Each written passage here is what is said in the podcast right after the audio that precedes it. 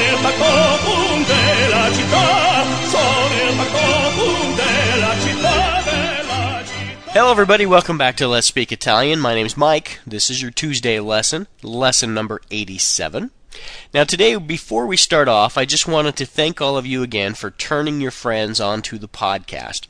I hear from so many of you who tell me how a friend of yours recommended my podcast or emailed you a link to my webpage, and so thank you all very much. I really do appreciate it.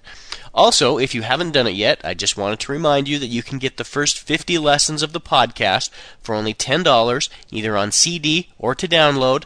More information is on the website at www.letspeakitalian.net. Okay. The past couple days we have been speaking in the conversational past using the verb avere as the helping verb. Well, there are some verbs that use the verb essere as the helping verb when they are conjugated in the past participle. Now, these are verbs of motion and are verbs of being, and usually they will use the essere as the helping verb. So let's review how to conjugate, first of all, the verb essere, which means to be. Io sono, I am. Tu sei, you are. Lei è, you are formal. Lui è, he is. Noi siamo, we are. Voi siete, you are, plural. Loro sono, they are. Okay? Now here's the list of some verbs that use essere as the helping verb. Andare means to go. Andato is the past participle meaning went. Venire in the infinitive means to come. Venuto, past participle, means came. Partire means to leave. Partito, left. Entrare, to enter. Entrato, entered. Tornare, to return. Tornato, returned. Arrivare, to arrive. Arrivato, arrived. Uscire means to go out, and uscita is the past participle. It means went out. Essere, to be. Stato is the past participle, means was. Morire, to die. Morto, died. And finally, nascere means to be born, and nato is the past participle, which means been born. So if you look at kind of the the genre of those verbs, they are uh, again verbs of motion and verbs of being, and they use essere uh, as the helping verb when we put them in a conversational past sentence. So um, with verbs that use uh, essere as the helping verb, the past participle verb must also agree in number and gender with the subject of the sentence. Now that is different from the verbs that we used avere as the helping verb. The reason that the past participle must agree with the gender and the number is because you are always describing someone's state of being with these verbs.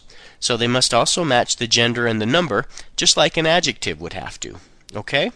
So let's do a few examples today, and then we'll do some more tomorrow. Okay? The first sentence is Sono venuto in ritardo.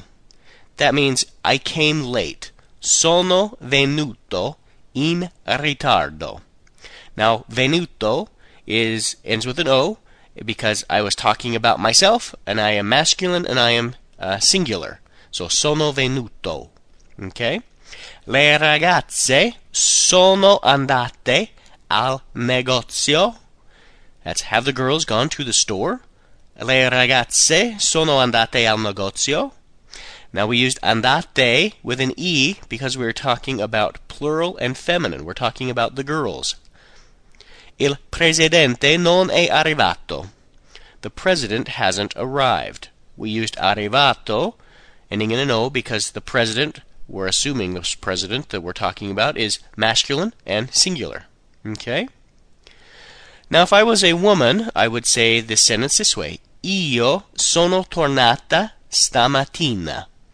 I returned this morning. I used tornata ending with an A because I was talking about myself as a woman, uh, as a singular woman. Okay, now if I was talking about myself as a man, that would obviously be io sono tornato stamattina instead of tornata. All right, again, the past participle verb has to match the gender and the number of the subject of the sentence. All right, uh, three more. Sei stato in Italia? That's have you been to Italy? Sei stato in Italia? Now, I use stato because I assumed I was, uh, or I pretended that I was speaking with someone who was a man. Okay? Sei stato in Italia. I use stato. If I was talking to a woman, it would have been sei stata. Alright? Non siamo partiti per l'Italia. We haven't left for Italy. Non siamo partiti per l'Italia. Now we used partiti ending with an I because it's plural and um, it's unknown masculine and feminine, so you always err on the masculine side unless you know you're talking about women. So partiti. If we knew it was women, again, it would be partite, ending with an E, because that's how you pluralize something that's feminine. All right, and then the final sentence today Giorgia è uscita con Carlo. Did Georgia go out with Charles? Giorgia è uscita con Carlo. So we used uscita with an A because we're talking about Georgia, who is a female and she's a single person, uh, as opposed to a plural person. Not that she's not married. For all we know, she may be married and is still apparently going out with Charles. Hmm. All right, that's going to do it for today. Thanks again for listening. I will talk to you tomorrow. Arrivederci.